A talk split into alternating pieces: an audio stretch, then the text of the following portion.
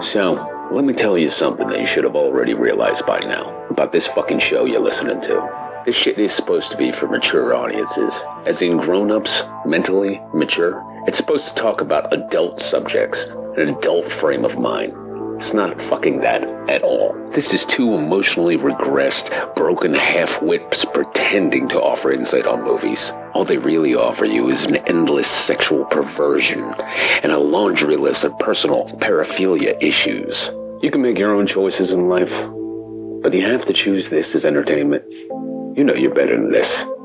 You have to know you are better than listening to Cinema Psyops.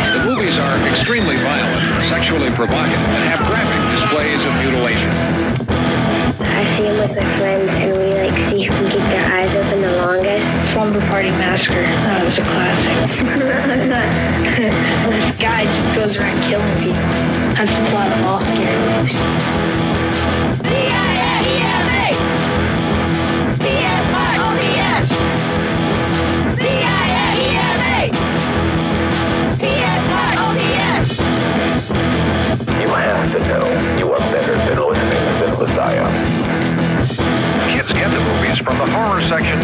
Most of the violent movies are rated R and aren't supposed to be seen unless you're 17 years old. Others are made directly on videotape and bypass the rating system altogether.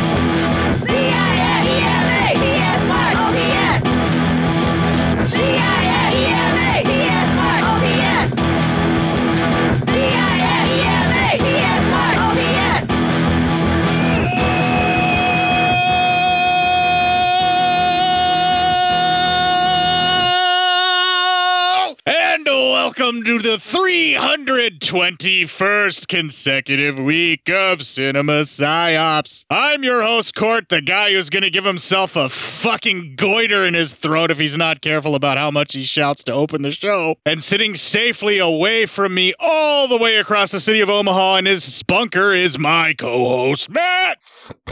I'm telling you, I don't know, but if it starts raining, I am just going to have a paper clips moment. I think that uh, once we find out why said paperclips moments happen in the film, that joke's going to feel Yeah. really bad to everybody that doesn't know yet. Yeah, that's true, actually. This is bad. I mean, that's, it's fucking horrific what happens. Jesus Christ.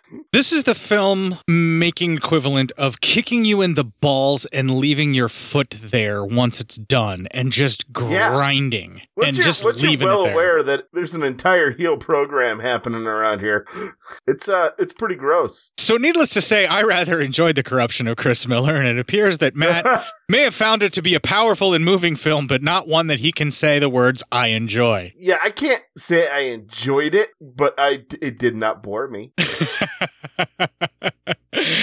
well, apparently you can't wait to fucking talk about this movie. I mean, it's a good movie.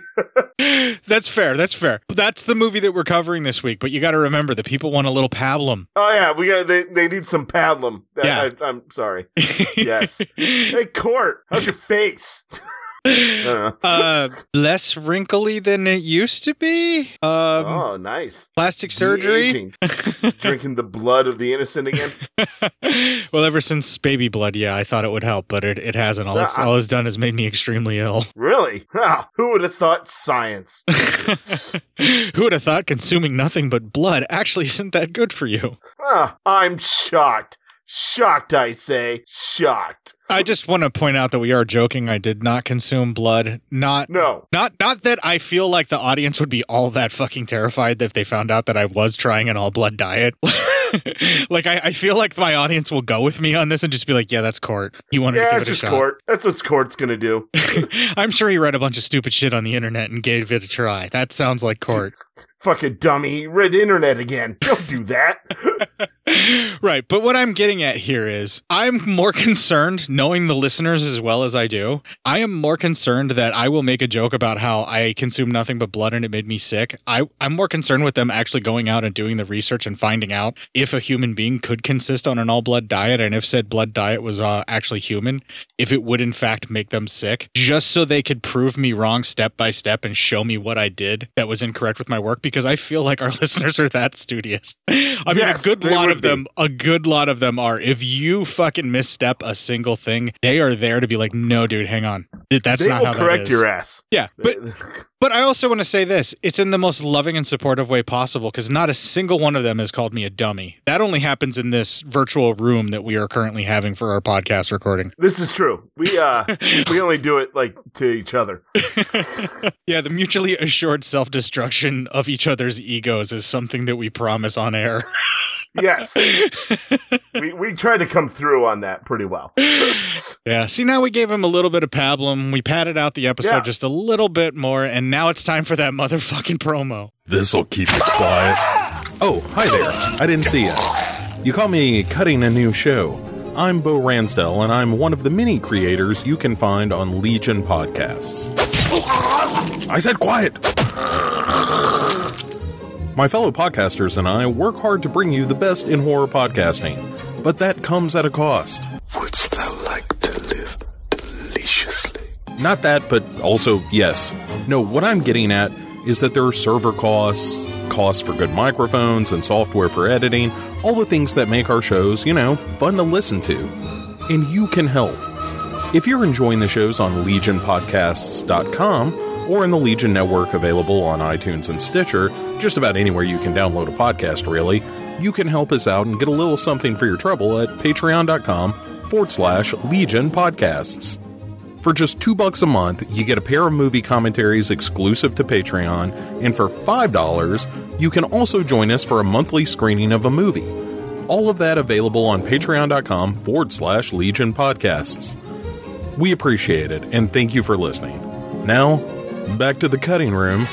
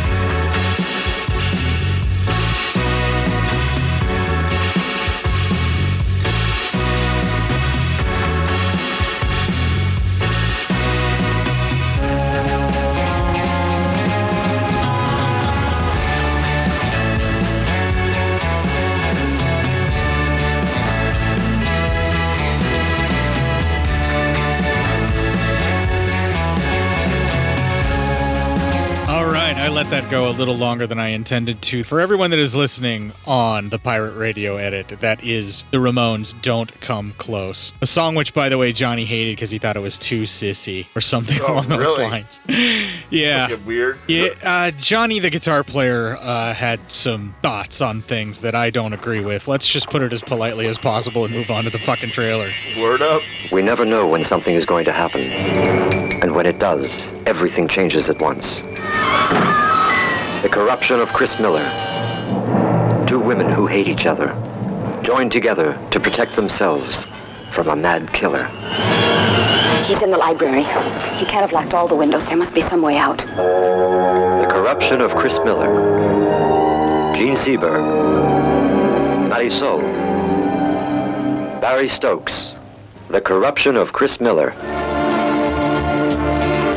All right. All right. Well, fuck it.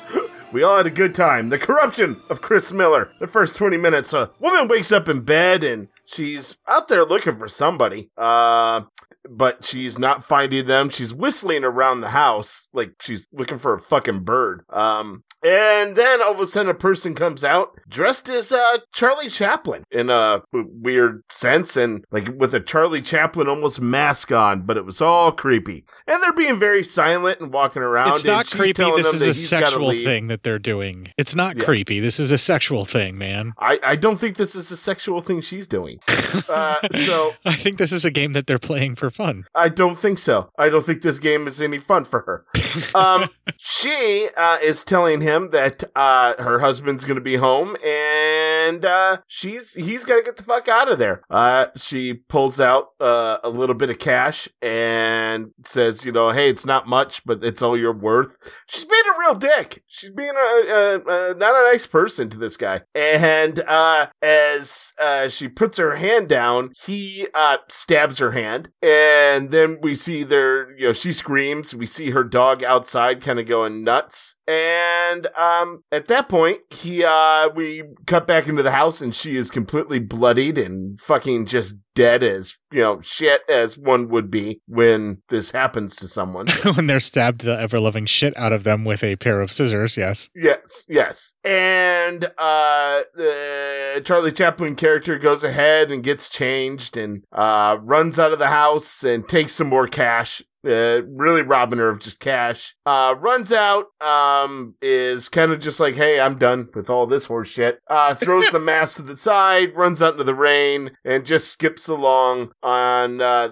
their merrily way out of the, uh, out of the area. Okay, and he had a guitar, right? He definitely had a guitar. He had a guitar. Yeah, I'm sorry. He picked up a guitar in a bag. Uh huh. Yes. So, uh, and she really wanted to look through the bag because she thought he might have, uh, you know, th- threw something away Or stolen Uh, some or shit. Stolen. I've thrown something. away, Stolen something. Yeah. So uh, then we cut to a nice day out of you know someplace, and uh, there's a lady. She's uh, collecting the mail, and she looks through, and there's one particular piece she's really kind of concerned about. It looks like, so she pockets it. Uh, well, we see another lady is watching her uh, do that. Well, uh, she gets in there, and we see that lady. Her name's Ruth, the lady who got the mail, and we see uh, the aforementioned Chris Miller. Uh, she shows up uh, asking for the mail and wants the piece of mail that was hidden from her. So they, she gives it up, and uh, it's only from a psychiatric hospital. She thought it might be from her dad. Uh, so all of a sudden, we've we've definitely got some you know dad issues uh, around here. Um, And a phrase that was used in the TV show Arrested Development. Yeah. Well, with it's uh, the site newsletter, they ask if anything's better, and uh, Chris says the letter says everything's pretty much still the same. And then we cut to a guy getting off a train with a guitar in a bag and walking away. Is Uh, this the guy some- that we saw as Charlie Chaplin? Is that what this film is inferring? I need a ruling on this. I, I do not know. I think we're supposed to think it is. okay. How's that sound? I think we're supposed to think it definitely is. Okay. I don't know if it is.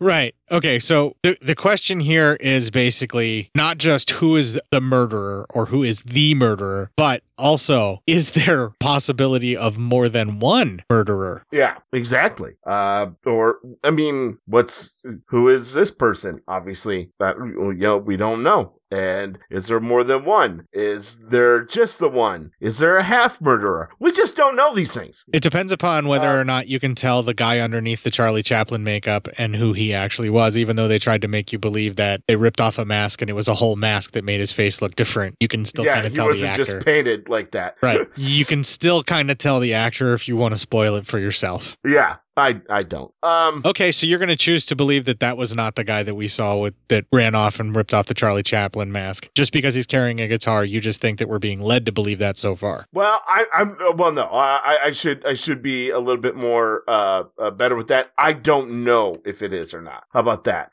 Okay. I don't know if it's Charlie Chaplin. I don't. I are the chart the killer or not. I'm sitting here. I, in my opinion, I'm thinking the movie's trying to tell me it is, But you can't tell and you can't say but I sure. can't tell. Gotcha. Yeah. We can move on. I'm sorry. Right, not a problem. Uh, so anyway, um, now we're we cut to a bad rainstorm, and it seems Chris has a lot of issues with uh the storm. Uh, Ruth uh arrives. Uh, uh, Ruth is. Uh, I'm sorry. Ruth is talking to her and says, "Hey, you know it's gonna be okay. You're gonna be fine. More time here at this house. That's safe. That's you know you'll you'll be safe. You'll be taken care of. More a little more time here. You'll be right as rain, and then they'll like stop and go vacation some places. Um, so I guess we're we're trying to make people just feel better uh, about you know, hey, some uh, you you have a deep trauma, but if you keep living here, you're gonna be fine because wherever you live.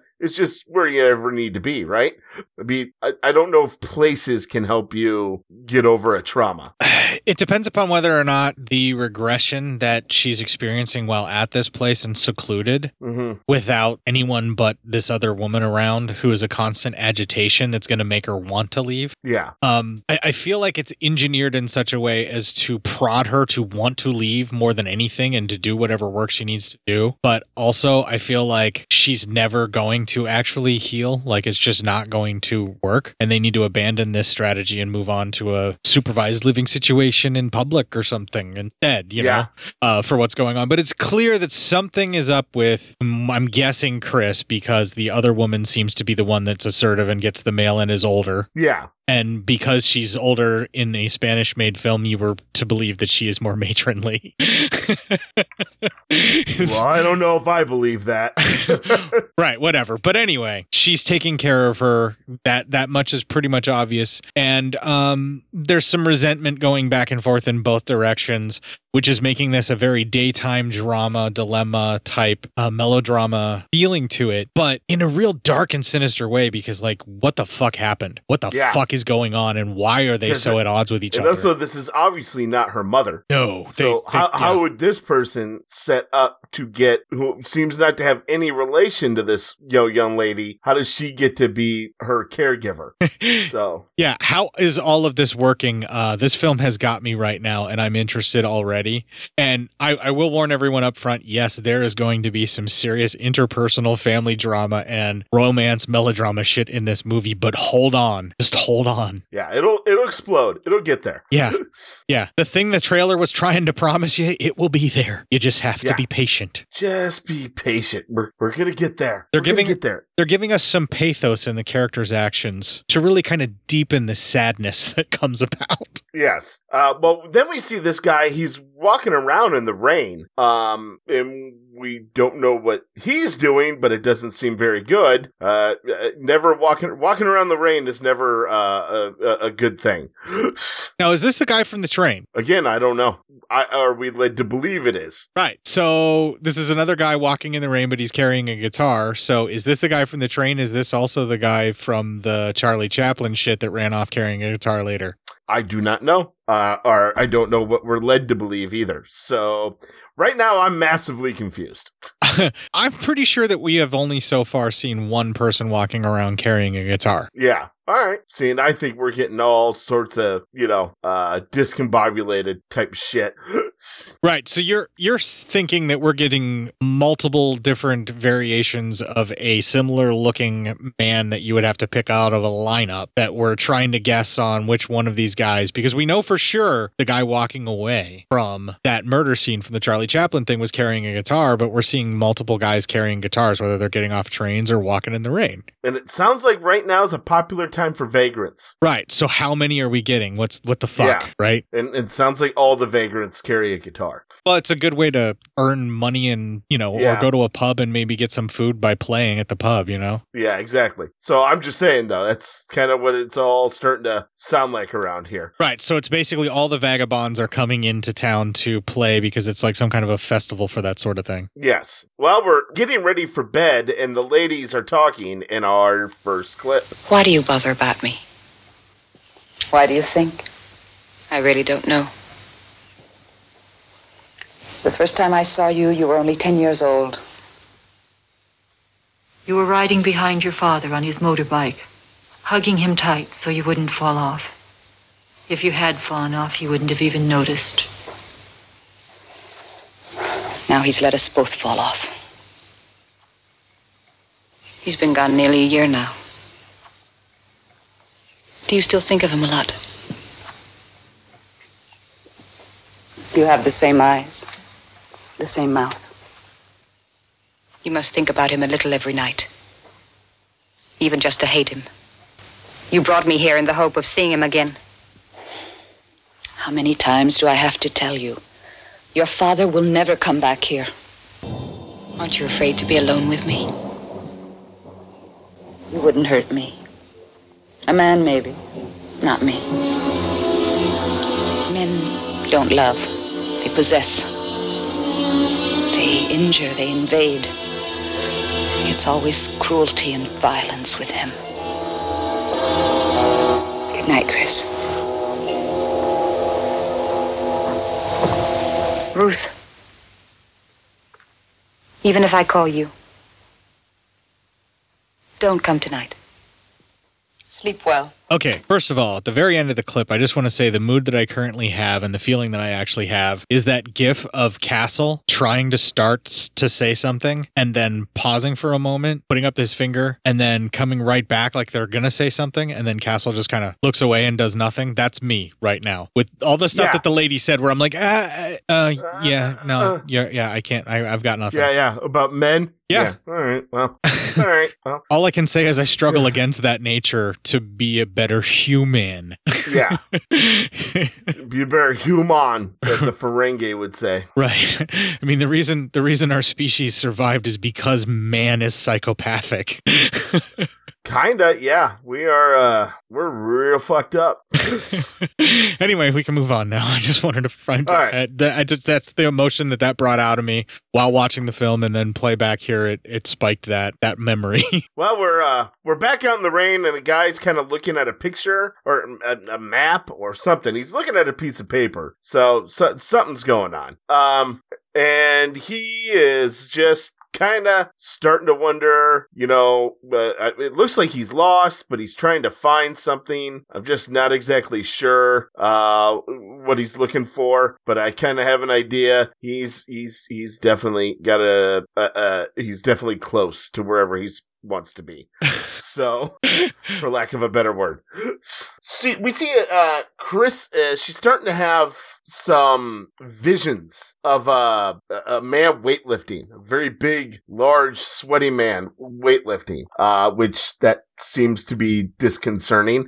And then like little ballerinas practicing dancing. So you're all of a sudden you don't have a good feeling uh about what might be happening.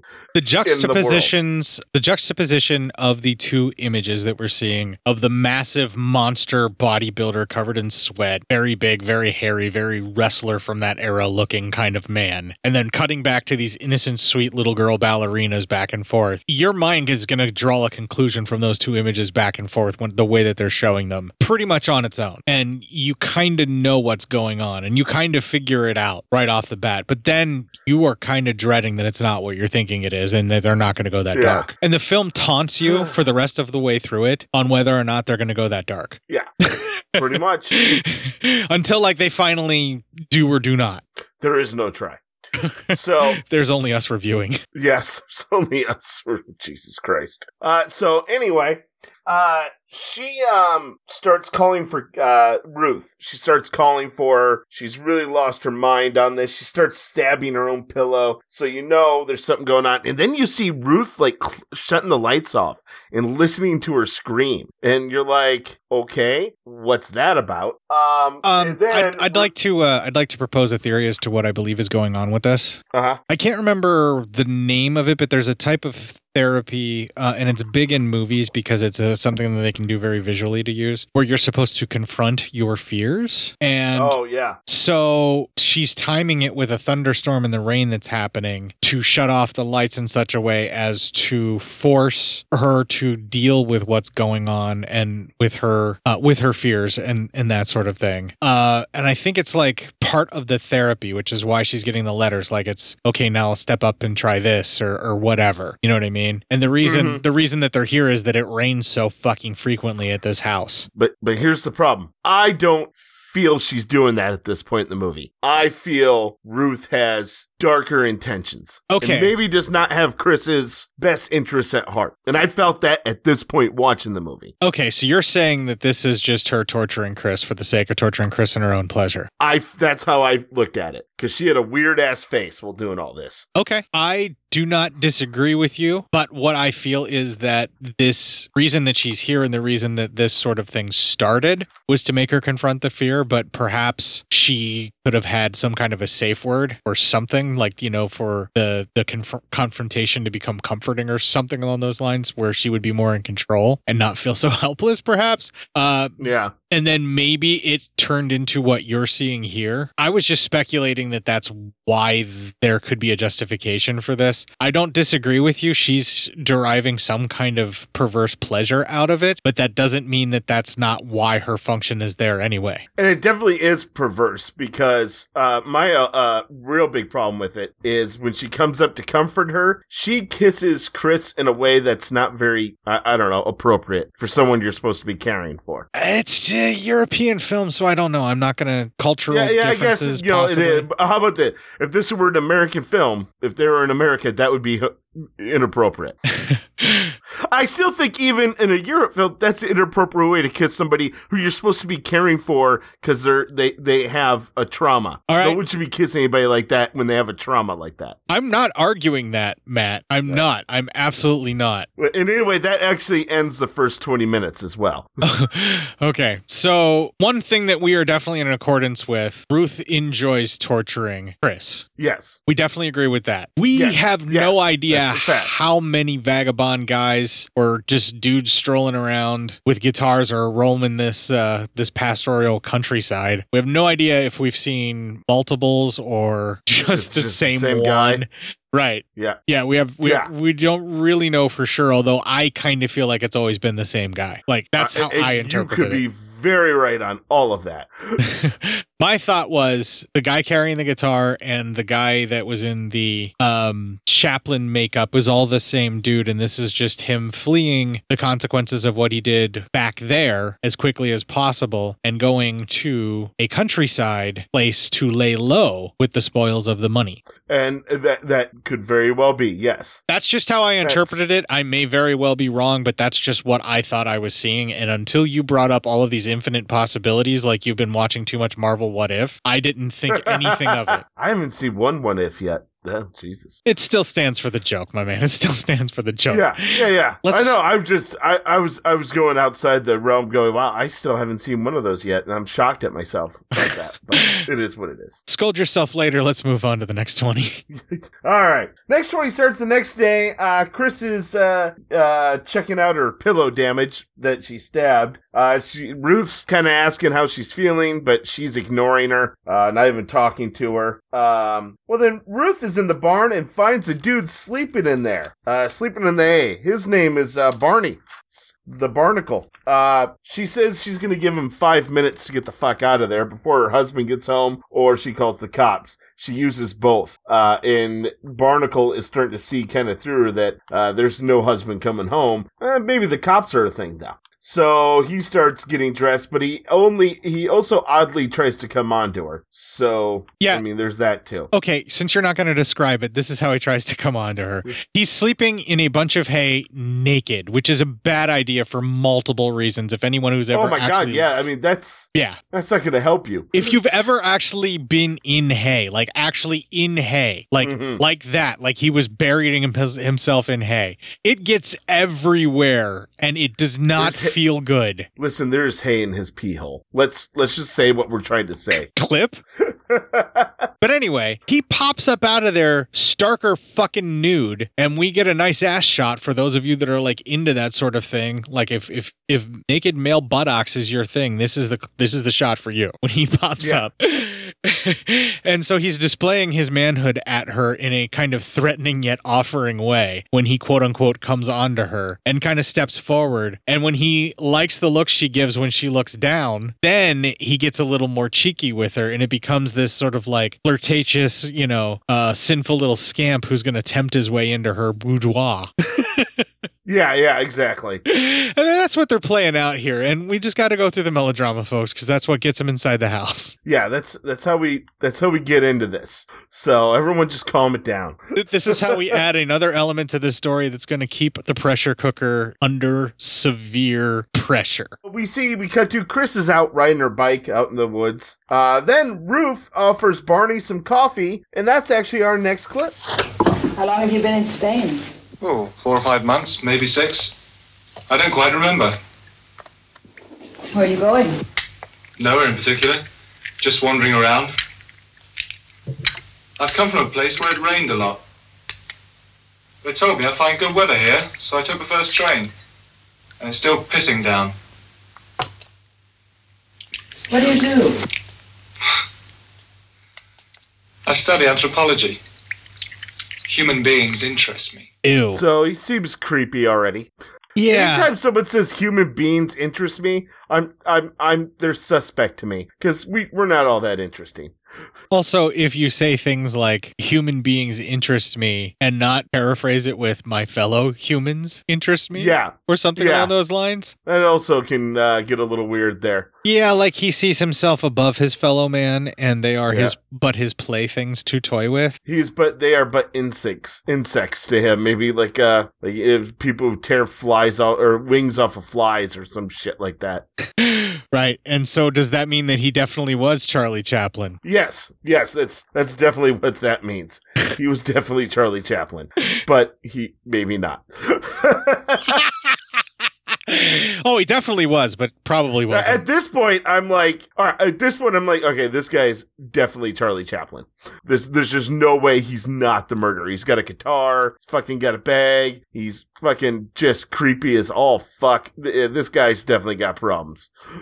All right, so we will be in an accordance that while we're not sure all the various gentlemen that were traveling, if that was the same guy or not, this gentleman is definitely Charlie Chaplin, and he has landed here at this house with these ladies. Yeah. Uh, yes, I agree on that. Fine, that's all I need. That's what I. That's what I really needed to have confirmed. The other ones, I don't care who that was. Honestly, Yeah. as long as you agree that the guy who was the Charlie Chaplin did the stabbing and the killing ended up at this fucking house, we're good. Let's move on. Yes, yes, I completely agree with that. We cut back to Chris, and she uh, pulls up to this house, and she is uh, looking for a guy named Lewis. Um, we uh, find Lewis, and he is apparently just a, a nice guy who runs house uh, or runs a horse stable after his dad died, and uh, he, uh, you know, even tells her that you know he only feels close when he's with the horses, and then when he gets home, he feels you know alone and all that good stuff that his dad's gone. So, but she takes a horse and uh, she starts rolling out. So, I mean, that's that's nice for her. Uh, Uh, we also need uh, to talk about the objectification of the actress Marisol, who I believe is a one name person, as in Madonna, because I believe she was also a pop star at the time. oh wow, that's neat. Not uh, neat that she was objectified. The neat that she had one. Uh, she was like a one name person like Madonna. Right. Cher.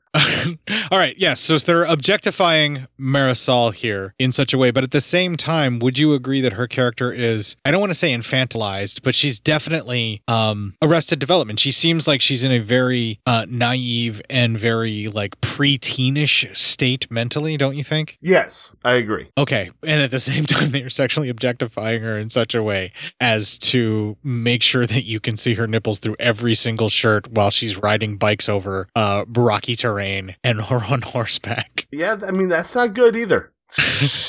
We need to acknowledge this. We need to bad. We need to state how this is making us extremely uncomfortable, even though we're positive at the time Marisol was more than old enough for us to enjoy these these scenes in the context of the film, and then also what we learn later on within the film. This feels very fucking wrong to think about. Feels very wrong.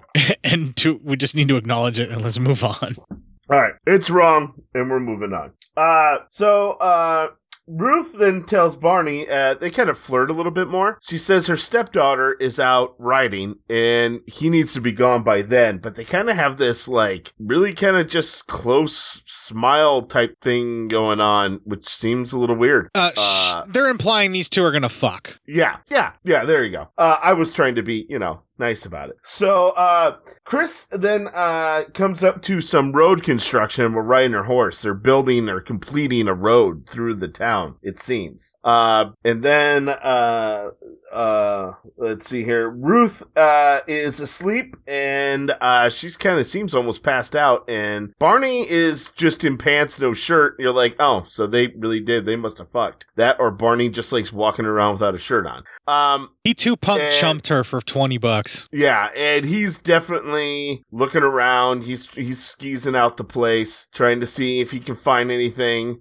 uh worth anything. Uh, you know, later on you kind of find out different stuff, but right now that we're not paying attention to that. Um, but he's looking around and um.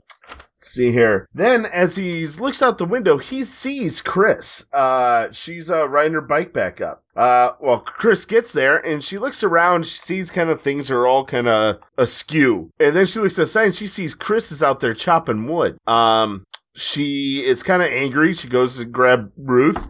And when she goes to check on Ruth, who's sleeping, uh, Ruth is nude in her bed in the middle of the day. Uh, there is uh, a, a, a bottle of booze uh, right next to her, and uh, like just tons of cigarettes.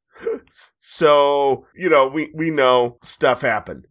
it's obvious that they had a multiple all day bonathon session. Yeah, they they they bo- they yeah yeah they definitely they they, they boned all the time.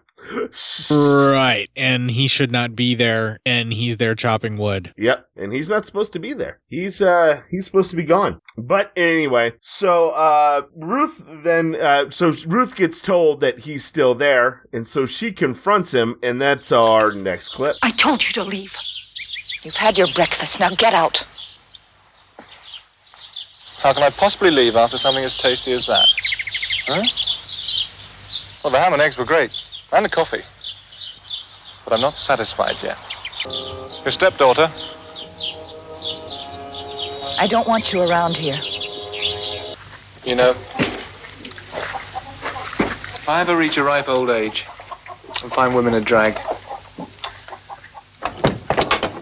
I'm gonna have a car like this. With a uniform chauffeur.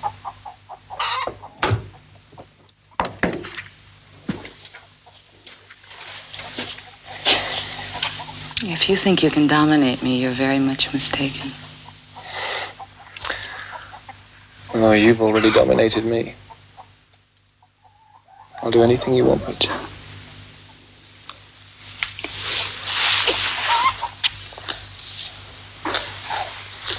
I have enough problems. You have to leave. Nobody ever comes around here. Who's going to find out? Maybe I can help you out with a few things. Oh boy. The old Oh, seduce boy. your way into a warm bed and three hots. Yep. Well, look at that guy. Just trying to act. He's he's he's throwing around that uh he's throwing around that energy, that gigolo energy. Can we Uh, can we acknowledge that when he said something so tasty, he's staring right at poor Chris? Yeah, staring right at Chris. Just being a real ooh, gross, gross, gross person. Well, the movie has already objectified Chris in our eyes, and now we are seeing this person who felt very greasy and wrong to us is now objectifying her. So I feel like the film might be scolding us a little bit, telling us that we're just as bad as him. Probably most our films do that all the time. They always scold us along when we're trying to scold other people. That they're scolding us. That's a possibility, and I'm lost in the scold, let's move on. uh, anyway, so Barney he does a lot of chores during the day. He's cutting lawn, all that. All the while, uh, they are again sexually objectifying Chris. She is sunbathing topless. Um, so you know, congrats that you're you're now uh you're a pig just like everyone else. Um, Okay. Uh, we don't know what we don't know at this point while we're watching the film what we learn later on about Chris. And so while that is extremely disturbing in post, at this point you could still technically somewhat innocently enjoy somewhat of the nudity, but she's still infantilized a little bit and a little immature, so that's really uncomfortable. yeah, yeah. There you go. and that's a, that's a good enough way to put that. I, I don't know Uh, if she's emotionally mature enough or like if she's like just because she's regressed because she's been trapped in the house so she's reverted Oh, back yeah. or or is she that regressed because she's stu- you know infantilized like she's still a child you know Jesus. You know, I wasn't really asking myself these questions, and now I am, and thanks. Jesus Christ. All right, well, that night, they're all hanging out talking, and that's our next clip. Have you ever noticed how erotic children's stories and songs are? Nonsense. There's nothing erotic about that. My father thought so. He used to act Little Red Riding Hood with the puppets. Remember? Your father always had a flair for the absurd.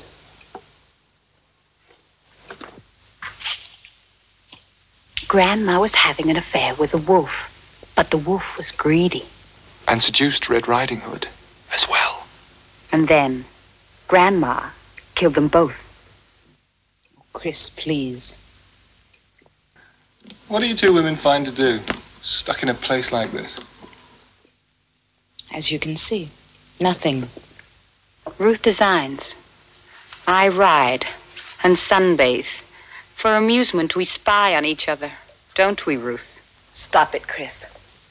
We wait for someone who never arrives.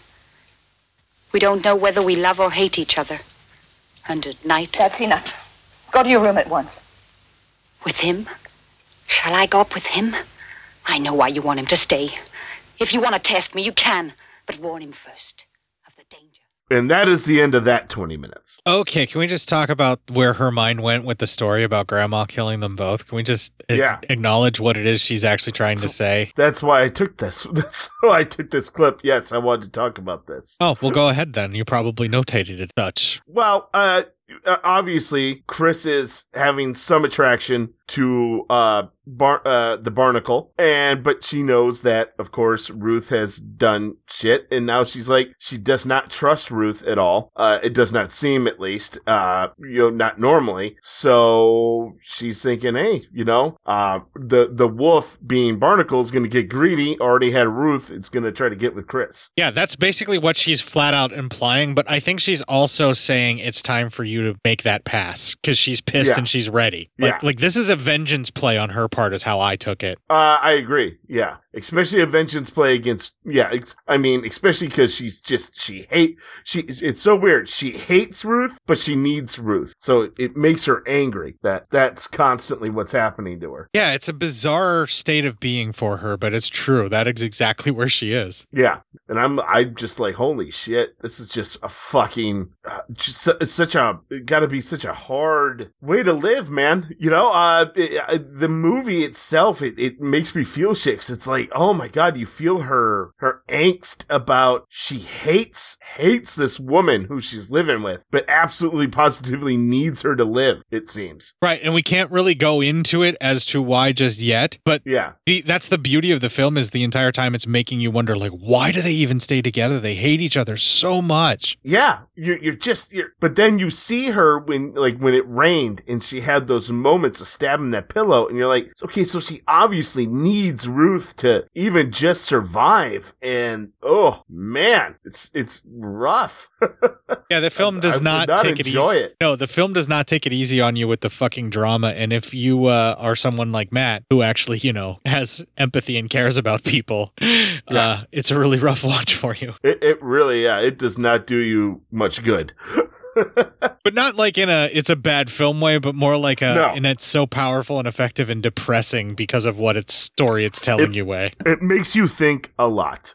yeah, and it just keeps grinding in your brain. Yeah, so this film is going to have a long lasting effect on your mental state whenever you think about it. It's extremely powerful. Those are the words we're looking for here. You say bad When I or watched it- depressing, but or whatever, but like, yeah, it kicks your butt. When I watched it, by the end of this moment, I was exhausted already. Already exhausted. Just tired. Because uh, not in a bad way. It's just, uh, you know, holy shit. You know, how much emotion can you pack into something like that? I'm not here to feel feelings. I'm here to review movies that are supposed to have boobs and blood in them. This is not what I signed up for, Court. Yeah, this is not. This is not what I'm about.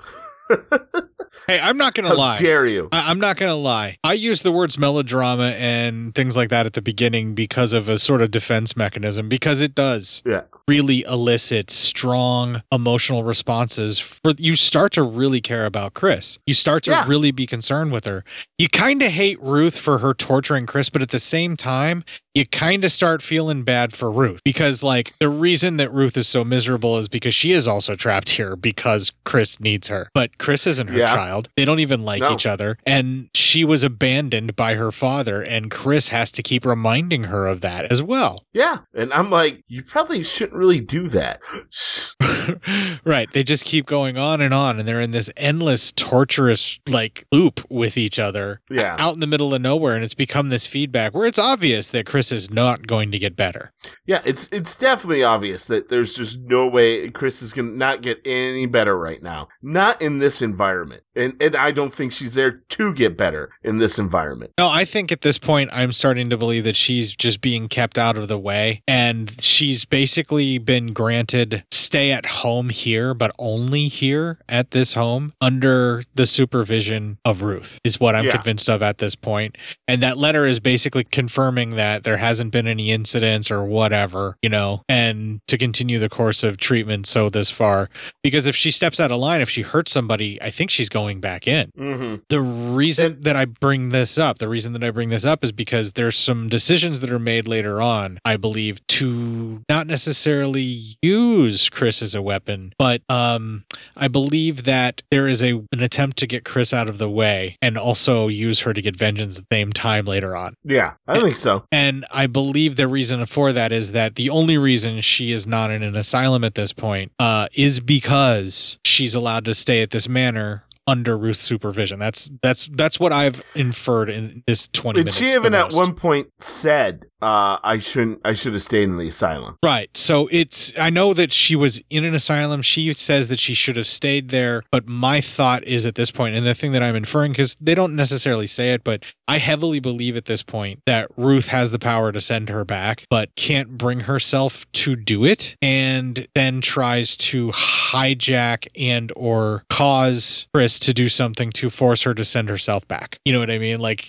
Yeah. basically to make it to where they have no choice she has to go back in just to get her off of her hands i believe that's the path that ruth is going to take after this That could be, yeah. Yeah. Um oh Jesus Christ. it's still a heal program no matter what but what i'm saying Yeah. is what looks like something that's supposed to be extremely sinister i don't believe is as sinister as it appears to be and we'll we'll get once we get into it we'll talk about it more All right, sounds good. Uh, well, let's start the next twenty. Um, they they lock up the house every night, and Ruth tells Barney how once a worker got locked in there, but when they left for the year, and because he couldn't get out, he died there. So holy fuck, you know, there's some dark energy already in this house. Um, they yeah there's start some bad out shit a going bit. on in here Yeah. They start making out a bit, and then uh, uh, that night we see Chris is kind of listening at their door, and Barney and Ruth are talking about Chris's dad, and that's our next clip. I can't stand you any longer. Goodbye. What's all that about? Can't you guess? A farewell note. Your husband. My husband. And you read it every night.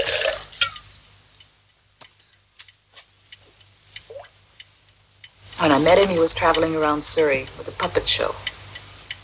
He'd already abandoned his Spanish wife. He was always a tramp. Just like me. We uh, have a special charm, don't we? I taught him how to dress, how to eat, how to behave like a civilized man. Then, after eight years, I can't stand you any longer. Goodbye. You didn't do a very good job on him, did you?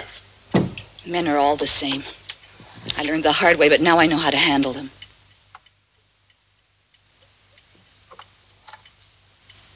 He left me right here, sleeping. We just made love. He took all the money he could find credit cards, traveler's checks. But he never found what he was really looking for.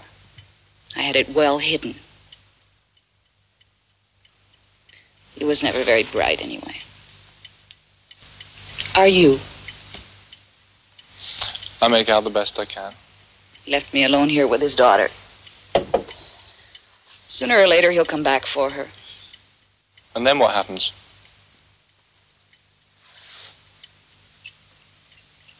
He'll find her very much changed.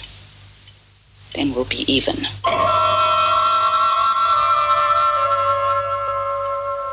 Come over here.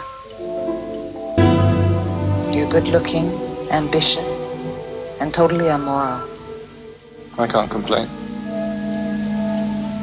My stepdaughter's attractive, isn't she? Very. Her bedroom door's never locked. What did she try to warn me about? Why don't you find out for yourself? Sometimes at night when it rains, she has nightmares. She calls for me. Next time, why don't you go?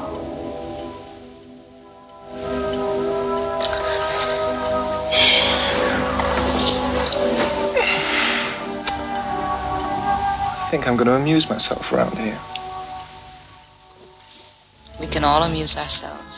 So, not good. Bad. It's real bad. Uh, Nefarious plans are in action. Yes. Uh, well, the next day, uh, Chris and Barney are watching the car, and we get a mail call. And Chris wants the mail so she can see it, and Barney kind of keeps keep away, but she gets it. But nothing from her dad, so she pouts a little bit. Uh, Barney is reading the newspaper, and there's a headline about the woman that was killed. Apparently, that was the seventh victim. Chris and Barney are driving into town. They see Lewis. He's he's heading into town as well. Um, they are at a store and uh, Chris buys a uh not Chris uh Barney buys a uh a stuffed animal for a little boy and his do- his money has a hole in it and then he also buys uh, a little doll or little like plush bear for uh for Chris. Uh this family they're talking to Chris and they're to go visit uh Ruth and so when Chris and Barney leave uh they're like she's like she doesn't want to go back right away so they go to watch a movie. Um or actually before that, they leave, and then there's this man who's really interested in the money that Chris gave the uh, the, the shopkeeper with the hole in it. Okay, for those of us that remember the stab wound to the hand and there was an envelope Yeah. full of money underneath it, we know what that fucking means. Yes, exactly. It's, I mean, we're not, let's not play around here. If you fucking Yeah. notice that, which you fucking should have, come on. Yes, That's what that means. So now we have it pretty much confirmed that while he may not have actually done the stabbing, he has crossed paths with the person that did for sure and somehow got money off of them. Yes. Yep. Exactly. But more than Uh, likely, he did it because he fucking did it. But more, yeah, he that motherfucker had to have done it, right? Yeah. Um, He's the only suspect that could have done that one. But they mistaken his specific murder of that woman when dressed as Charlie Chaplin with murders that actually are going on where houses are being robbed and people are being murdered. Yep. Yeah, yeah. Well, um, they go to a movie, and the beginning of the movie is like a memorial to the woman who was stabbed at the beginning. She's a famous singer, and uh, the one of the final things they show of her is that her most favorite number, her most famous number, was that uh, a Charlie Chaplin number, where she dressed up as Charlie Chaplin. And you notice Uh, that uh, our man there is giving the side eye to the TV while he's seeing that and looking real nervous and scared. Yeah. Luis then shows up, and uh, so does the man who is inquiring about the money. So uh, it's it's it's getting a little thick in there. Um, uh, so uh, then that night they uh, get home, and that family left them a rabbit. Uh, the uh, like a fucking house rabbit. But Ruth doesn't want it, and so they're going to go ahead and kill it, and because it wouldn't survive out on its own, and so uh, uh, Barney with one like Miyagi like karate chop kills the fucking rabbit, right. and uh, first of all, it was a farm raised rabbit for food. oh okay, Um, they were given the freshest version of the rabbit they possibly could, meaning the live rabbit. They were supposed to eat it. She just wanted to let it go. They can't do that. And so its only purpose could have been to become a pet for them. They could have kept it around the house as a pet instead and not killed him. yeah, But Yeah. instead, they decided to eat him, and that's why Barney fucking karate chops him. Whether or not that was real, I don't know and I can't tell, but it was fucking disturbing. It was very disturbing. Well, later on that night, uh, Chris is outside and Barney asks if like she's scared of him, and she says no, and they kind of have a moment. Um, and uh, uh, so then um, the next day they kind of uh, run around uh, during the day, uh, riding horses, riding bikes, had, having a good old time. And uh, they fall into like this little pile and they start making out a bit. And right as they do that, uh, she, uh, Chris has once again these visions of this big sweaty dude, and it's not good. And she's like, she needs space. Uh, and that's the end of that 20 minutes. So not good. All right, so the implication is even more that Chris, we see her as a very much little girl, and then we see the sweaty barbarian looking barbell lifting dude looking at her, and then we see a reaction of a grown up Chris wincing and terrified. And the implication is that something really bad happened at the hands of this man to her at that young age of a little girl. Yeah. It's yeah, that's, that's just so heavily applied. Right. It's getting implied to the point now where you're like, God damn it, movie, do not stack this on top of all the other fucking heartache you're throwing my way right now. yeah, I can't, I can't handle this shit right now. Uh, I'm not into it. Yeah. Dude, do not stir this up. I don't need any more drama, all right? Seriously, I just watched Nurse Jackie and I cannot handle any more drama right now. Damn it, Nurse Jackie, I just can't handle anymore. There we go. I can't handle any more fucking drama. Like they were implying it, but like at this point, Yeah. I'm dreading that they're gonna make me fucking witness it, Matt. Yeah, me too. Uh, and I'm almost positive they're going to at this point. I'm I'm not happy about it, uh, but it's just the thought I'm getting. This movie has so far not been kind uh, and you know sparing feelings. So Yeah. Uh, let's let's move on then, because it's that's a good dour situation to be thinking about as we move into the next couple of moments. All right. Well, the next 20 minutes, uh, this starts uh, later that night. Ruth and Chris go uh, down to the cellar because Ruth needs help finding some prints. Uh, Chris sees the old puppet stand that her dad used to run his puppet shows on. And she had visions of those puppet shows happening and her and her dad watching them together. Or, well, her watching them that her dad was doing. Um, Ruth uh, then talks to her and cautions her against uh, getting too friendly, I guess you would say, with Barney, saying he'll be gone uh, before you know it. Uh, he'll just leave. Uh, he's just a traveler. Um, so, and uh, then Ruth heads upstairs. And we see this rain starts. So, of course, Chris is now starting to obviously freak a little bit because it's starting to rain. Um, then Barney's getting ready to go to bed, but Ruth said, "Hey, you promised to do some things. Uh, go." She's uh, Chris is going to start needing help soon. Uh, I want you to go downstairs and help her. So uh, Chris, uh, Barney goes down there to see, and she is freaking out, calling out for Ruth to come help her. Uh, Ruth is just standing upstairs, not doing anything. Almost seems to be enjoying uh, this poor young lady's uh, dread. Um, as Barney tries to help her, she tries to take a stab at Barney a few times, but then we hear her scream and she just passes out, probably just out of sheer fucking, uh, scared, you know, just being scared enough to pass out. Could be adrenal fatigue as well. If her flight Yeah. or fight reflexes were going so far, she probably burnt herself out. Pro- yeah, exactly. So, I mean, that's fucking sad. Uh, There is definitely no question that something horrible happened to Chris. yeah, something real bad. Right. And, and unfortunately, we're getting ready to probably, you know, say hi to it, and that's not going to be enjoyable either. Okay, well, I won't say anything and we'll just move on. Thank you. So Barney brings her up from the cellar and lays her down, and at this point, Chris sees that and freaks out. She tells Barney to get out, and Barney's like, fuck you. You know, what the fuck's wrong with you? Why are you like this? And uh, she's just fucking freaking out on Barney, like real fucking bad. Uh, is she, and he's like, I don't know what your fucking problem is. Uh, but you know, you got to settle it down. And then she gets out a gun and starts shooting at him. So he leaves. And while he's outside, he's like pretty much like telling her, you know, you were a piss poor lay, all that kind of shit, and throwing rocks at the windows and smashing Uh, them. Yes. And smashing them. But she eventually leaves and Chris even is like, Hey, you know, we don't have to worry anymore. Uh, he, he can't, you know, we're alone again. He can't hurt us. And you're just kind of like, okay, that seems a bit weird, right? Um, and again, it seems a little too, uh, a little too friendly, I guess. A little too, what's the word, romantic for somebody who's supposed to be taking care of somebody when they're, when they're, uh, when they, when they have PTSD like that. All right, so we're kind of hinting at a, an extremely inappropriate love triangle that's going on here. And by love triangle, I mean everybody's going to be fucking everybody eventually. Yeah. Um, it seems to me that yes, Chris and Ruth are having a lurid love affair that is heavily implied but not shown. Uh, that's going on, and I believe that this is obviously not something that's part of her therapy, if you will. This is just abuse. Uh, and I Definitely. I've also kind of come to the conclusion that after severe trauma like this, where she's having a flashback of what happened, or she's being triggered by the rain and the thunderstorm and then the lights going out, those sort of things that are happening that, that do create that terror of remembering something that happened to her, perhaps she is even more willing to run back to Ruth, if you will. And so Ruth is not necessarily jealous of the idea of sharing the dude. She just doesn't want to share Chris.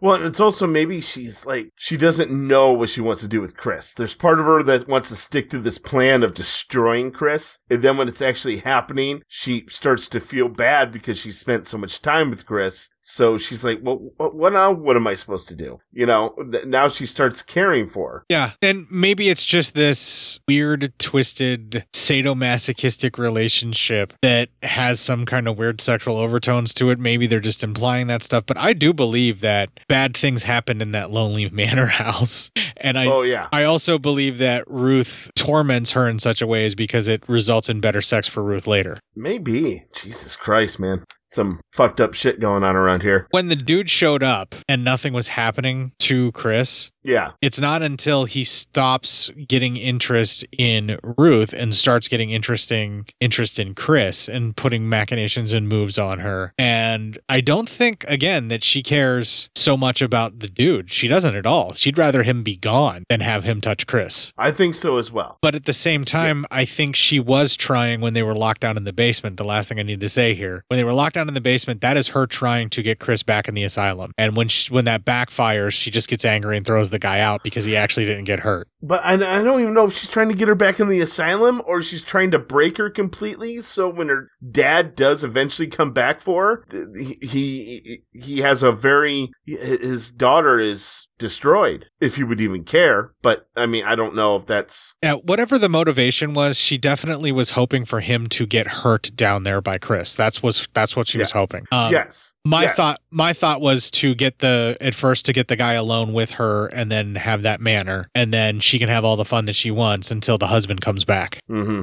Yeah, it, something's happening here, but I, I just can't pinpoint it. But sh I think to me, it's Chris has a, a plan. She had this plan. Husband left her. I, I, I don't think it's just him. I think men as a whole have disappointed uh, uh, Chris. And Ruth. this this Chris one's is the gonna- child. Or I'm sorry, uh, Ruth. And I think this one was going to pay with his daughter's life, kinda, because yeah, this is this is what you get. And now she's because she spent so much time with Chris. Ruth has grown to care for her, but she also needs this plan. So she is at a crossroads of what she wants. And she was starting to get it because Chris was really starting to break, especially with Barney around. And when Ruth saw that, she she flipped for some reason on herself. Like her own plan is no good anymore. Okay, well, you're saying to get her to really, really break. What do you think the ultimate result is going to be if she really breaks? She's going to go back to the asylum and. But I don't think he she wants her back. She wants that girl still in that house when the father comes back.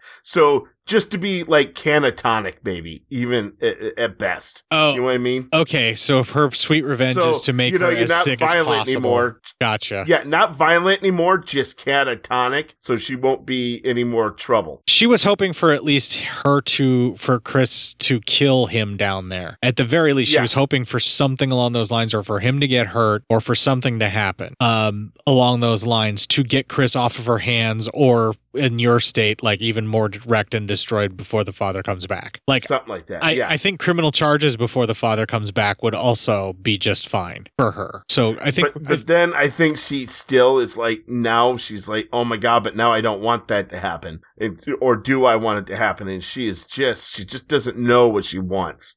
yeah, because we certainly don't. Let's move on. Yeah, right. And we're fucking. I'm lost. Uh, all right, so that night, then we see this person uh walks into uh a cattle barn. Uh, grabs. It's raining heavily. Uh, this person grabs a, a slicker, a black slicker, uh, raincoat, pretty much, some gloves, and then grabs uh fucking like a sickle, for lack of a better word. And No, that's a sickle. Uh, where it's a sickle. Uh, uh, it calms down a dog that comes barking at it and pets the dog and just, you know, and then it moves over and then we see that farm family from before and they're all kind of getting ready for bed, having a, having a jolly good night. Um, and everyone's getting ready for bed and then the little boy looks outside and sees this man standing there and he thinks it's a monk out in the uh, uh, out in the rain. And so he even says hey you know there's telling his siblings there's a monk out in the rain. And the siblings are like oh well you should let him in. Don't let him sit out there. So he sneaks past his parents and he opens up unlocks the door. And the killer or the, this man walks in and he but the little boy hides behind the door as it's being opened. Well they the parents feel a draft. The dad goes to check it out and he gets his throat slit. Mom gets killed uh, big brother and big sister walk out. They get fucking murdered. Everyone's getting killed. And we see the killers starting to look for money. And all of a sudden, the little boy's toy starts going off. It's like a drummer. And the killer walks up and he slices and fucking dices. It's heavily implied we don't see it, and I'm bummed. Yeah, but it's still, oh, dude. No, you don't want to see that. My love of dead kids. God damn. um, so anyway, uh, we cut to now an officer is being interviewed, and that's our next clip. Commissioner, how many victims were there? Five, the entire family. Within two years, six similar crimes have been committed within a radius of 100 kilometers.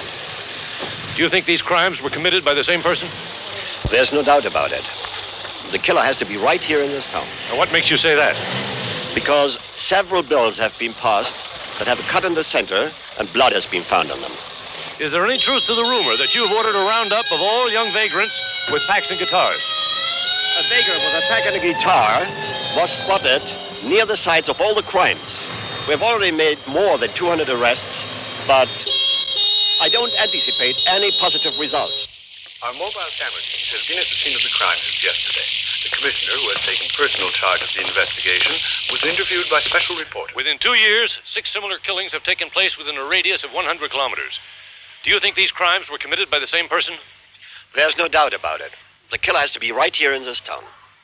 The commissioner's statement is obviously of paramount importance. How did he arrive at this conclusion? Here is his reply. A vagrant with a pack and guitar was spotted near the sites of all the crimes.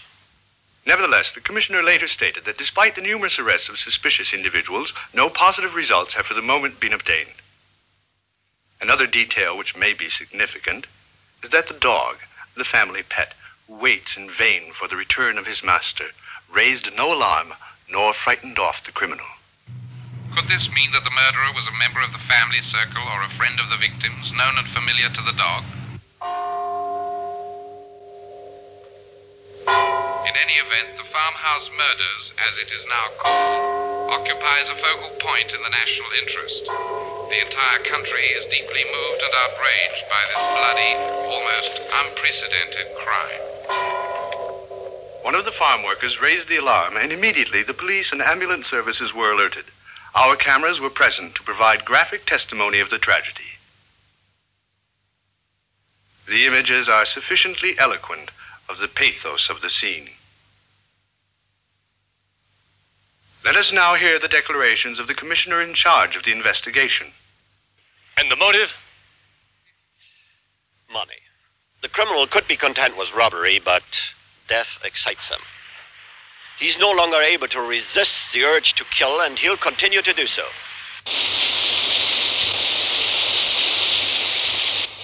Is the killer insane? This is a question many people must be asking, not only in this region where so many similar crimes have been committed, but throughout the country.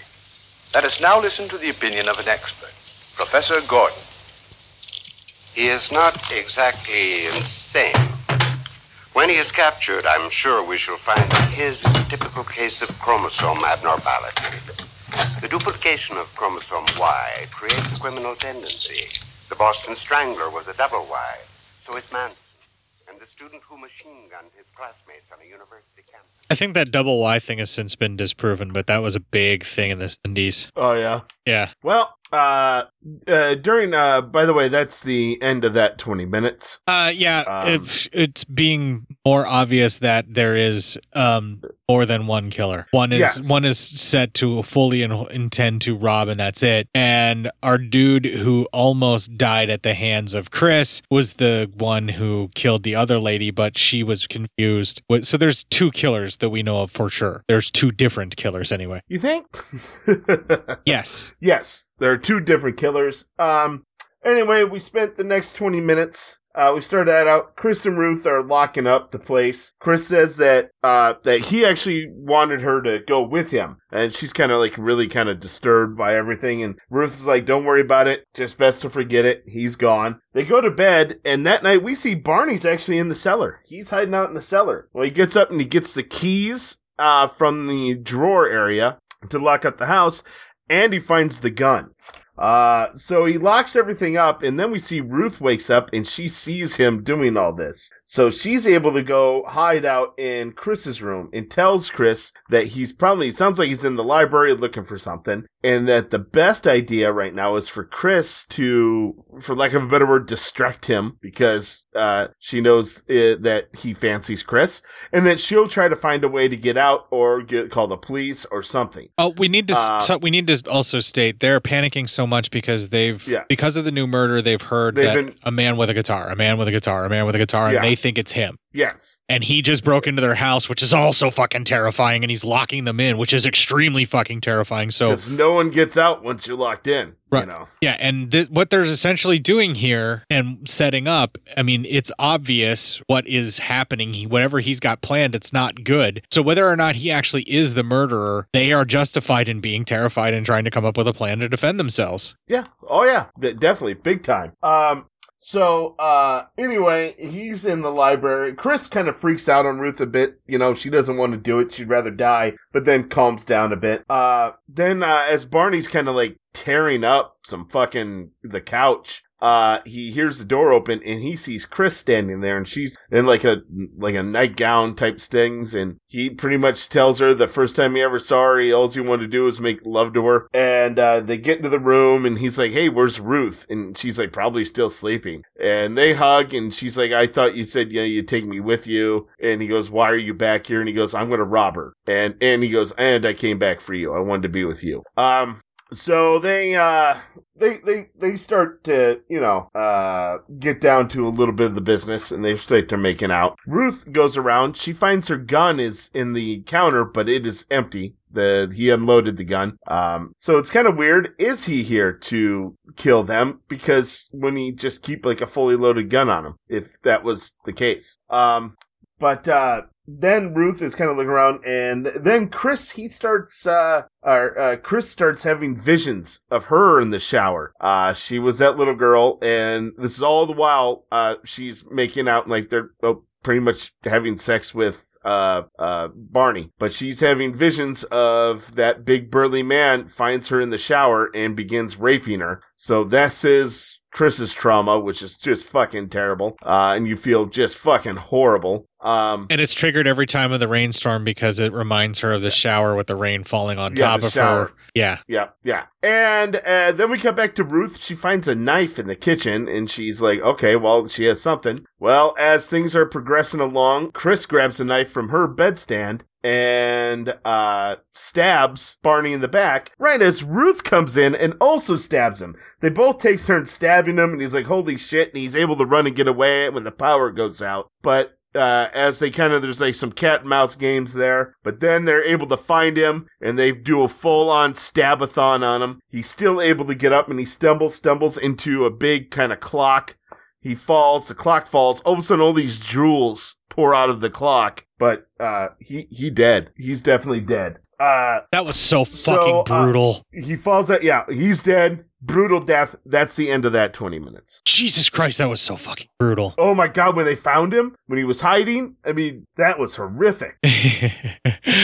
yeah, and they just stabbed and stabbed and stabbed. It was like fucking Manson esque levels of Yeah. stabbing, man. Oh my god. I should You're say like, Manson Jesus, family man. esque. Yeah, that was intense. Yeah, you did. Uh, yeah. All right, so it made you wade through a lot of interpersonal stuff, and it was slowly but surely revealing a trauma that may have caused such arrested development. She may very well be trapped in that state. She may not have been able to mentally progress beyond it of Yeah. those early teen years. And knowing that in retrospect, watching the movie again or talking about any implied, uh, heavily exploitative shots of Marisol in this film makes it really Yeah. uncomfortable for us to be seeing Chris in such a manner after all of this. Mhm. But I get what it is that they are doing. Uh, this is kind of a Lolita sort of wink and a nod kind of story, and they're trying to be really lurid with everything. But then they do this play with sexualizing her and trying to make her also ultra young and teeny bopper at the same time. And then you learn what you learn about her at the very end of the film. And so anything that they were doing previously to titillate you that may have worked on you against your better judgment makes you Mhm. instantly feel like a horrible human being once they go that route. Yeah, you don't feel good no more.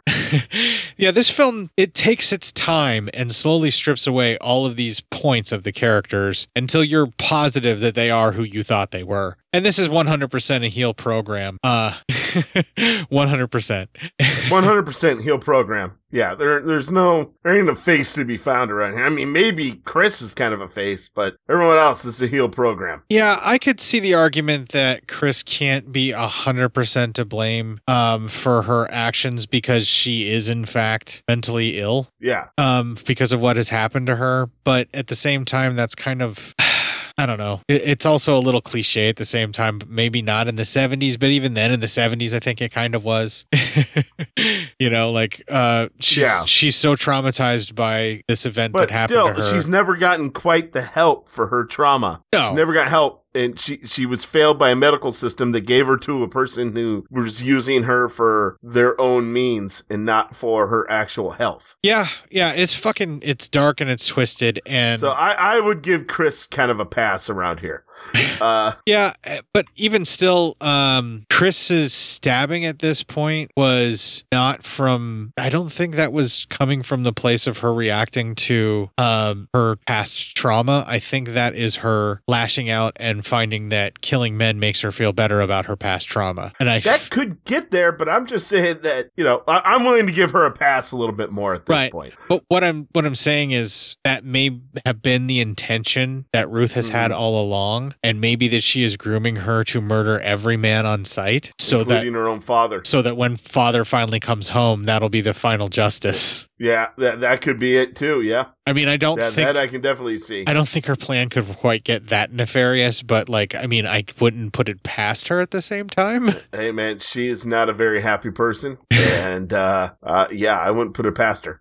Look, I thought I was vengeful, and I thought that I held a grudge, but Ruth has me beat. Yeah, man, you ain't got nothing on Ruth. Uh, let's move on. All right. Uh, well, we start the final 20 minutes. Ruth tells him as the man lays there dead, they they got to get help. They got to call the cops. Uh, remember to say that you know he was going to kill them. That's why they had to do what they did. Um, you know all this other kind of stuff. So uh, you know, getting their story straight. Um, and as Ruth goes to call the cops, uh, Chris actually holds uh, the man's hand. Uh, you know, uh, the dead man's hand, trying to, I don't know, just comfort him or what. I mean, he's dead. I don't know what what there is to comfort, but She- she's, holding his hand. She also may not be able to process or understand what has happened and may not realize Yeah. that he actually is dead. Yeah, uh, that that could also be another good one. Um, so anyway, uh, they're getting to the car, they're heading out, and all of a sudden the whole town is like right in front of their house. They're all driving, and they're like, "What the hell's going on?" And they're like, "They caught him. They caught the guy." And they're like, "Okay," and uh, they they follow that, and holy shit, um. It's Lewis. Lewis was the killer of the family. Um, the the crowd is freaking out. Why? Why? And he pretty much just goes, "I don't know what they're freaking out about. I need the money to help my, my to help my uh, my horse ranch Take, to take care so- of the horses. He was doing it to take care of the horses. Yeah, he was slaughtering families to make sure that his horses were taken care of. because it's the only thing that reminds him of his dad. Yeah, which okay, so he's doing all the immediate families around him in the valley, but he didn't do the lady that was much further No, away that for sure. I'm under the belief that was definitely uh, Barnacle. Uh, the- yeah, that was that was uh, Barney. That was definitely Barney who did the the first woman. Yeah, it so- just so happens we got two murderers in this town. Right. So Uh, that makes the next group of decisions and um, how the film ends extremely interesting. So I'm going to just shut the fuck up and let that all happen. All right. Well, um, anyway, uh, the ladies talk, and that's our final clip. Then who have we killed? And for what? He'd just been released from prison. He knew your father. Now I understand everything. He sent him. Perhaps he came looking for me. He didn't come for you. He came for this. You didn't mean a thing to him. He'd have left you rotting in a clinic without lifting a finger.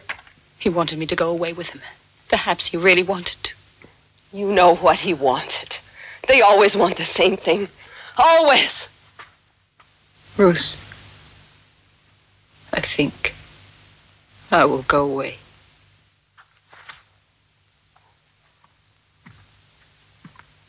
Where? No place special. But here it rains too much. I don't want to stay with you.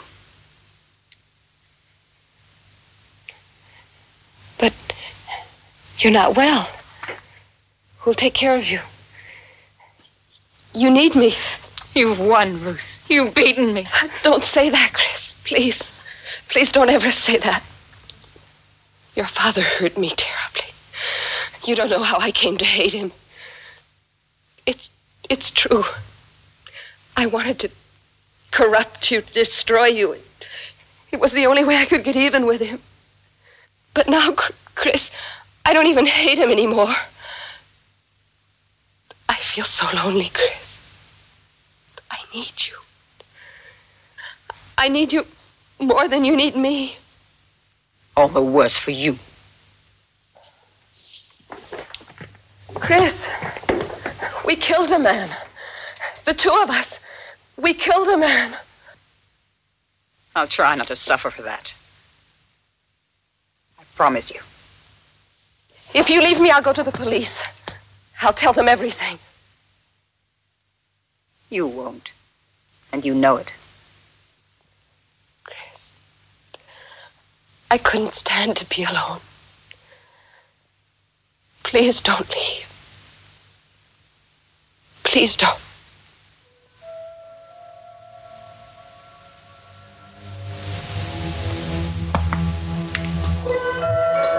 It would be amusing if, after all, I turned out to be the stronger. What do we do with him?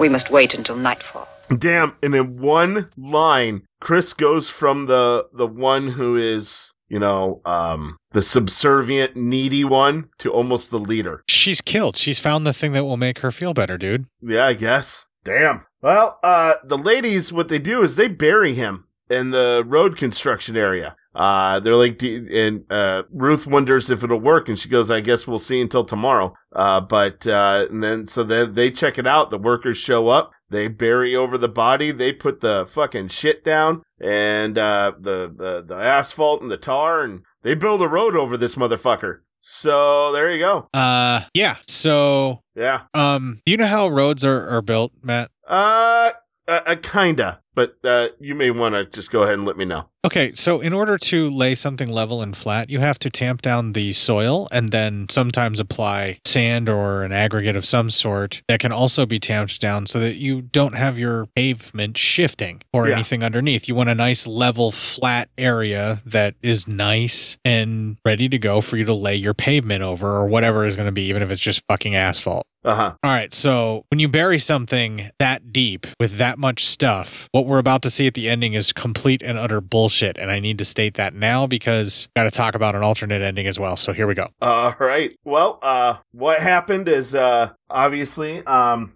so anyway, the ladies bury him, as we said, in the road construction area. Uh, and all of a sudden, uh, the road's there, and as time goes by, we see a lot of grass, and the, the, the road starts to crack, and a lot of grass comes up, and uh, all of a sudden, uh, some workers come to check it out. And as they're checking out, we uh, as they're checking out everything that happens here, uh, is going to uh, be mixed in with the girls swimming, living their best lives. Um, so anyway, uh, the guys are like, well, there, there's something going on with the road here, and they start digging, and they're like, you know, uh, the road's sunk. That's what's causing this problem, and they're fixing it. All of a sudden, the guy sees something, grabs a cop, uh, motorcycle cop. That cop looks at what they found. He takes off. Uh, the cops are riding out. Uh, you know, sirens blaring as the two ladies just look out into the distance. Roll credits.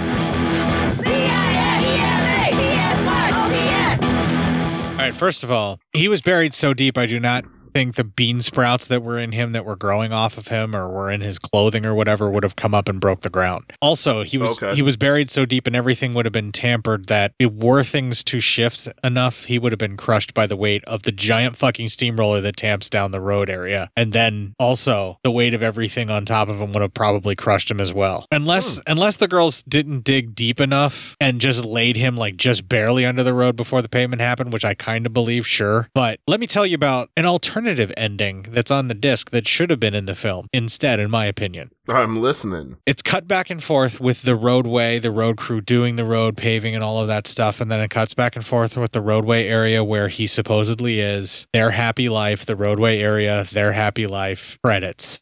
What? Okay, say that one again. Yeah, no. Their happy life, happy life. Happy life, the roadway, no cracks, no uh-huh. dropouts, nothing. Just the road. Staying Oh. put and being itself. And they just ride on, huh? Yeah, they live out their creepy, weird, psychotic, codependent life. Or they keep doing this. I don't know which, but that's a much better fucking ending. Yeah, that's some hardcore shit right there. Yeah, the bean sprouts is kind of stupid to me. Yeah, I can see that. Yeah, I can see that uh, when when all of a sudden things start growing, and I'm like, okay, but why? Why why are they growing? it seems weird.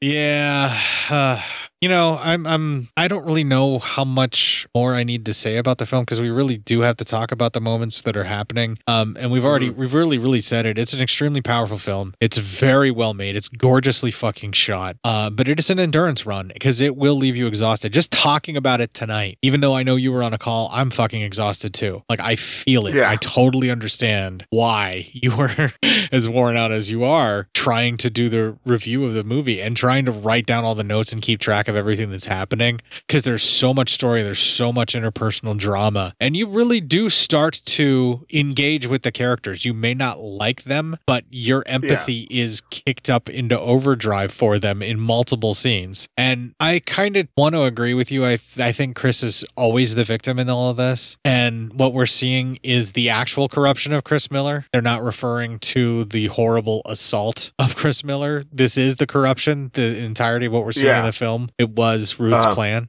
Yes, I think so. Ruth's plan was to be the corruption of her. Yeah. Yeah, and that's uh, and it's just it's a, abuse of essentially a mental patient that's left under your care. Yeah. who- uh, for who's nothing else than a sexual assault fuck- survivor just for your own pleasure. You're doing this. Just, yeah, just just because her dad fucking pissed you off.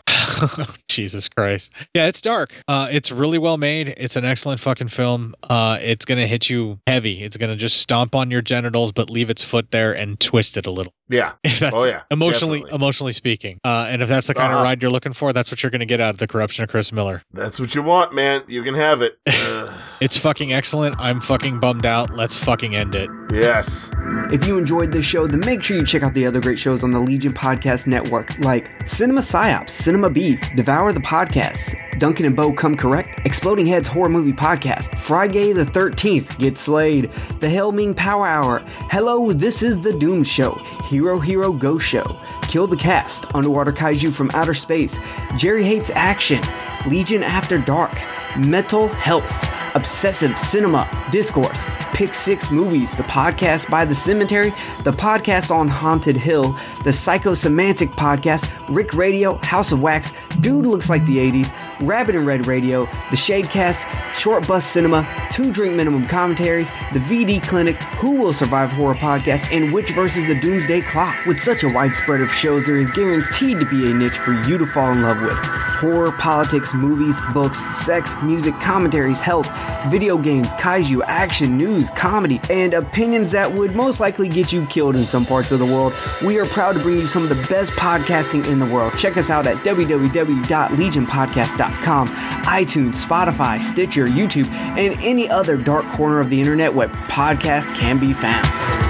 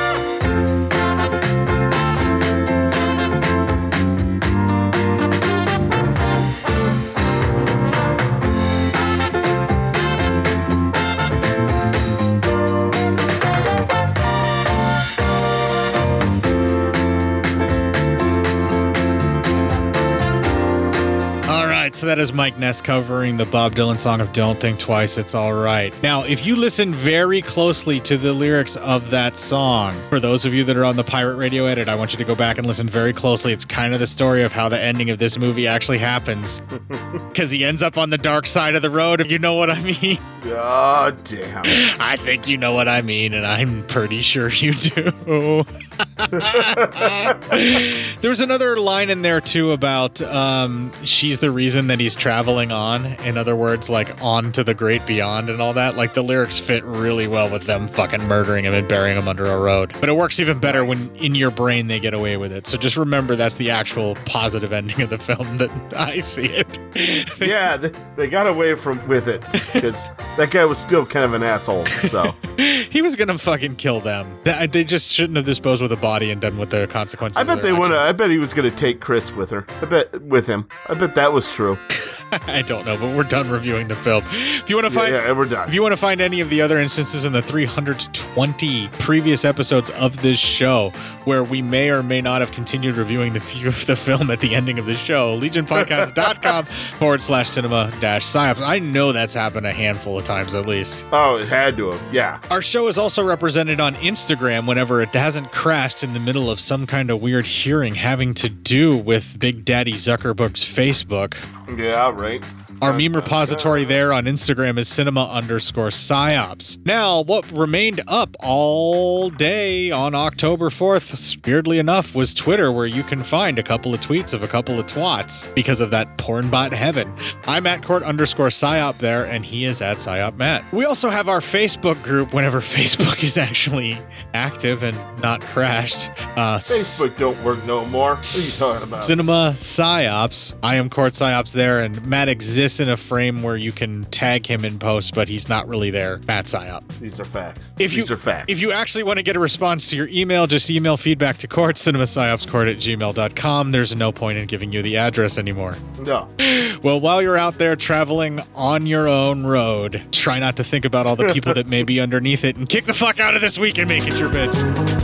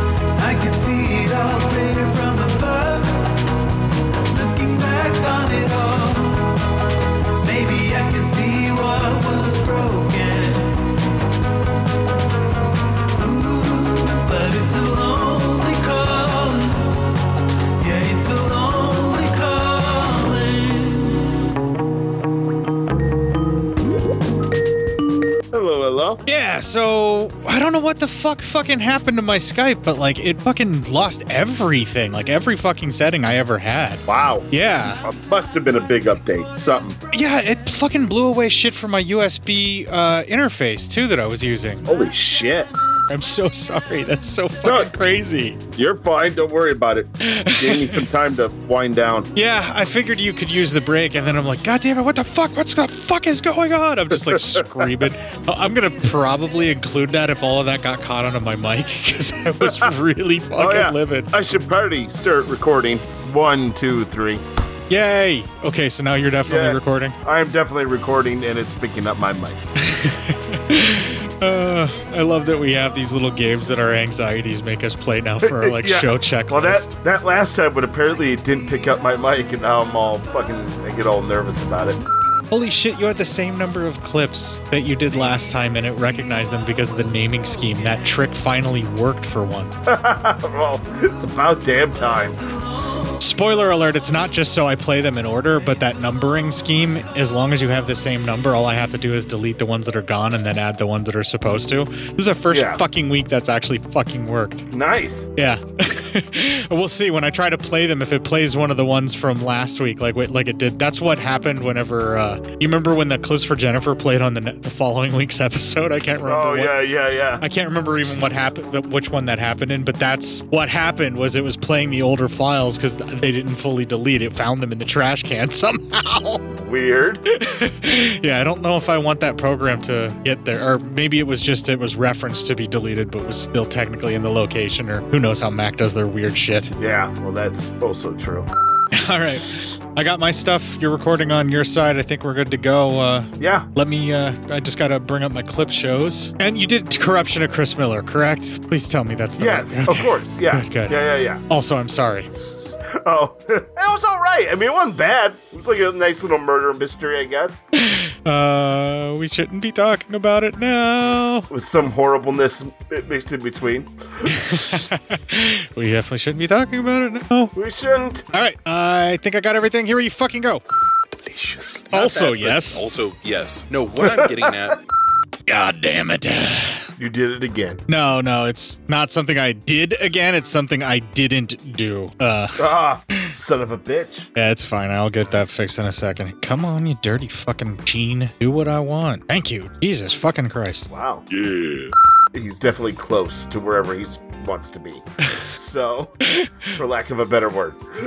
Wow, dude. Uh, okay. Uh, that's the most convoluted, complicated. Way to say a guy's walking through the rain, huh? yeah, that a guy's walking through the rain with a map. He may or may not have a specific destination in mind. We don't know, but like that's all that's going on. And you just gave like this serious amount of possibilities of what may or may not be going on. And it's making me wonder if maybe your marijuana consumption is getting out of control. Here- Here's the problem. I haven't had any marijuana in a long time. like, a real long time. You're naturally Like- this confused? Yeah, yeah. Lately, Yeah, it's been this way. we need to have you tested. I'm not exactly pleased by it. No, I'm legit concerned as your friend, man. We need to have you tested. Just fuck. It, has been a long night. Let's just put it that way. All right, I'll let you off the hook this week, but if I don't see an improvement next week, we're gonna have you talk to a doctor. yeah, right. No shit. Oh, um. This is how we add another element to this story that's going to keep the pressure cooker under severe pressure. Under the pressure. Under pressure. Um, Don't you fucking sing it. Yeah, I know, right? Dun dun dun dun. As long as you agree that the guy who was the Charlie Chaplin did the stabbing and the killing ended up at this fucking house, we're good. Let's move on. Yes, yes, I completely agree with that. Yeah. Uh, I- I also, to sign here. I'm like, yeah, sign here. Date sign here. here. Here. Here. Here. Initials. Yeah. Initial here. Date Yeah, there. All right. Yeah. Okay. Here. Right here. Uh-huh. All right. There. Uh huh. Okay, let's move there, on. And here. Okay. Not uh, neat that she was objectified. The neat that she had one. Uh, she was like a one name person like Madonna. Right. Cher. I was hoping that you were saying need to that and not the objectification. But I mean, if you're saying need to the objectification, then that's between you and, Uh, you know, No, I'm not. That's not me. You not- and your I'm conscience, I guess. That's all I yeah, have I'm to threaten you doing with. that. That's that's not who I am. Anyway, let's back it up here and move past All right. all of this moral ambiguity and arguments. Sorry about that, is- everyone. What the fuck is wrong with us tonight? I, I don't know, man. I what what happens when you double up on a work call going right into a show? Okay. I completely forgot what I was going to say. or is she that regressed because she's, stu- you know, infantilized like she's still a child, you know? Jesus. You know, I wasn't really asking myself these questions, and now I am, and thanks. Um, Yeah, neither one of us is going to sleep too well tonight. I know that. No, no, it's it's not going to go all that great. Um, I'm going to sit here wide awake going. Thanks a lot, Court. That's those are thoughts I needed today. God damn it, Chris Miller. Why do you make me think these thoughts? Stop making me feel things. You're not the only one corrupted by this film. Yeah, right. They uh, drive into town. Uh, her and uh, uh, Chris and and oh my god, like I can't even fucking talk tonight. Ugh. Okay, I'm going to plug it in here, but uh, did you ever watch Happy Endings? Happy endings. Yeah. Uh, I think so. Yeah. All right. There's a sequence where um, Damon Wayans Jr. says, I've just watched a bunch of Nurse Jackie. I literally can't handle any more drama. This is too much drama or something Oh like that. yeah, yeah, yeah, yeah. Happy endings. Yeah, I watched that. Okay. God damn it. Okay, Yeah, so I'm gonna I love that show. I'm going to plug that in here, and this explanation is going to Yeah. get excised out to the uh, outtake.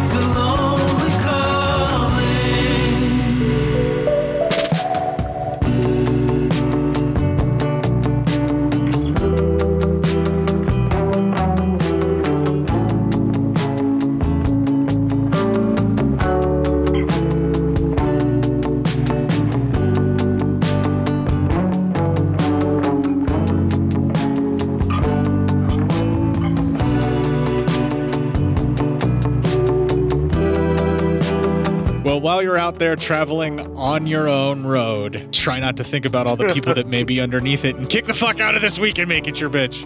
I didn't want you to step on that, so I tried to do it as quickly Yeah. as possible. Yeah, good job. That was a good one.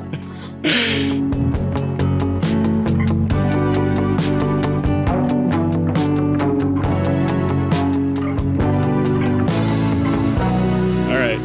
and I've stopped.